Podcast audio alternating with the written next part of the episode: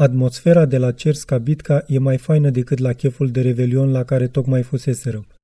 Ne îmbătăm și ne trezim în același timp. E un sentiment al naibii de plăcut. Soarele începe să mijească deasupra Belgradului nostru post-apocaliptic. Pe șoseaua care duce spre Belgradul nou, neaua a început să se topească, e mâzgă peste tot. Cu toții am vrea să rămânem captivi cât mai mult în fumul de țigări și mici care învăluie micuța bodegă. Patronul ne povestește despre ororile trăite pe front în timpul războiului civil. Am lucrat 10 ani ca măcelar la abatorul din Kragujevac, dar n-am văzut atâta sânge de porc cât am văzut în Bosnia de om. Ascultăm tăcuți, mâncăm și mai închinăm câte un ștamplu. Carnea și sângele sunt hrana pământului pe care trăim, iar pământul nostru e o zeitate mereu însetată și înfometată. Afară s-a luminat de-a binelea, dar întunericul din noi devine tot mai apăsător.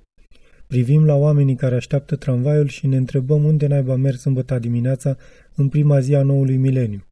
Patronul ne pune 20 de mici la pachet, să avem ce ronțăi când ne trezim. Ne aliniem în spatele stației ca să ne golim beșicile, mai puțin Dobrila, care s-a încumetat să meargă în veceul șobolănos al birtului. Încercăm să scriem ceva cu jeturile în omătul moale. La câțiva metri mai în față observăm un bețiv înzăpezit, căzut și rămas la pământ într-o poziție foarte nefirească. Cnele ni-l arată cu degetul și strigă. Ha, ha uite-l pe ăla cum doarme ca Ceaușescu în zăpadă. E rândul meu să încep să râd ca un tâmpit. Omul se uită nedumerit la mine, dar Miloș îi spune – Băiatul e din România, am și uitat să menționez. Și? E vreo problemă? Te-am jignit cu ceva? Mă întreabă patronul rumen la față, cu limba împleticindu-i se în gură. Nu, nu, spun eu, dar e comică toată faza. Asta ține o minte de la televizor, după ce l-ați împușcat pe Ceaușescu, stătea întins în zăpadă ca un fotbalist care sărbătorește un gol, dar e sufocat de coechipierii care au venit să-l felicite. Iată ce a rămas să-mi spun în mintea mea din cel mai de temut dictator al Europei de Est o dumă scoasă de un bețiv din țara vecină la adresa altui bețiv, la fel cum după bombardamentele NATO nu a rămas decât bajocura populară, noiane de sarcasm și umor negru, pâc la sfârșitul unei civilizații, un sfârșit urât, nedemn, grotesc. Plutonul de execuție al istoriei e nemilos cu cei care se cresc stăpân pe vecie asupra unor lucruri și destine. Cnele își continuă istorisirea tot trăgând dintr-o sticlă. Am avut un prieten care lucra la televiziunea Novi Sad ei au fost primii ziariști străini la Timișoara în 1989. Mi-a spus că i s-a făcut pielea de găină când toată piața a început să strige la un moment dat. Iugoslavia! Iugoslavia! Da, așa a fost, confirm eu. Oamenii așteptau un ajutor, un semn că nu sunt singuri. Doamne, spune Gnele mângâindu-și sticla și privind în gol, oare cât de amărâți erați voi din moment ce strigați după omor să vă vină în ajutor? Păi atunci Iugoslavia nu era un mort încă. Știi cum a spus Cehov? Dacă în primul act pe perete atârnă o pușcă, în ultimul trebuie să se tragă cu ea. La noi mirosea de mult a mort în casă, încă din primul act, doar că ne-am îmbătat mult prea mult la priveghi. Tramvaiul oprește în stație.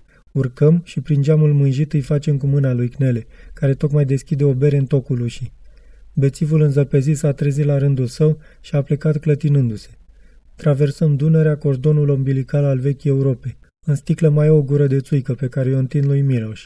Mergem acasă?" îl întreb. Ești nebun? Tocmai am intrat în istorie, iar tu vrei să dormi?" Păi și ce facem atunci?" Dobrila își scutură noroiul de pe bocanci, își aranjează șuvița roșie care ieșise de sub căciulă și spune, numărându-și țigările din pachetul mototolit de bond. Mai luăm câteva beri de la chioșc, după care mergem la Caliș, să privim cum se varsă sava în Dunăre la Usce. Coborând din tramvai și o luăm prin centru, spre Chele Megdan. Ne plantăm pe o bancă de lemn și contemplăm Dunărea. Un pescăruș vine și se așează pe o balustradă de fontă din fața noastră. Îl privim tăcuți și admirativi, hrănindu-l cu mici din pachetul primit de la Cnele. A început să ningă din nou. Camera invizibilă se ridică la cer. Noi rămânem într-un cadru static îndepărtat, un punct în universul mereu curgător, asemeni fluviului de la poalele ghetelor noastre, în care niciun ceaușescu nu poate strica, prin moartea acrobatică, frumusețea peisajului. A fost un fragment din cartea Povestiri din garaj, de Goran Mrakic, la editura Nemira. Lectura George Hari Popescu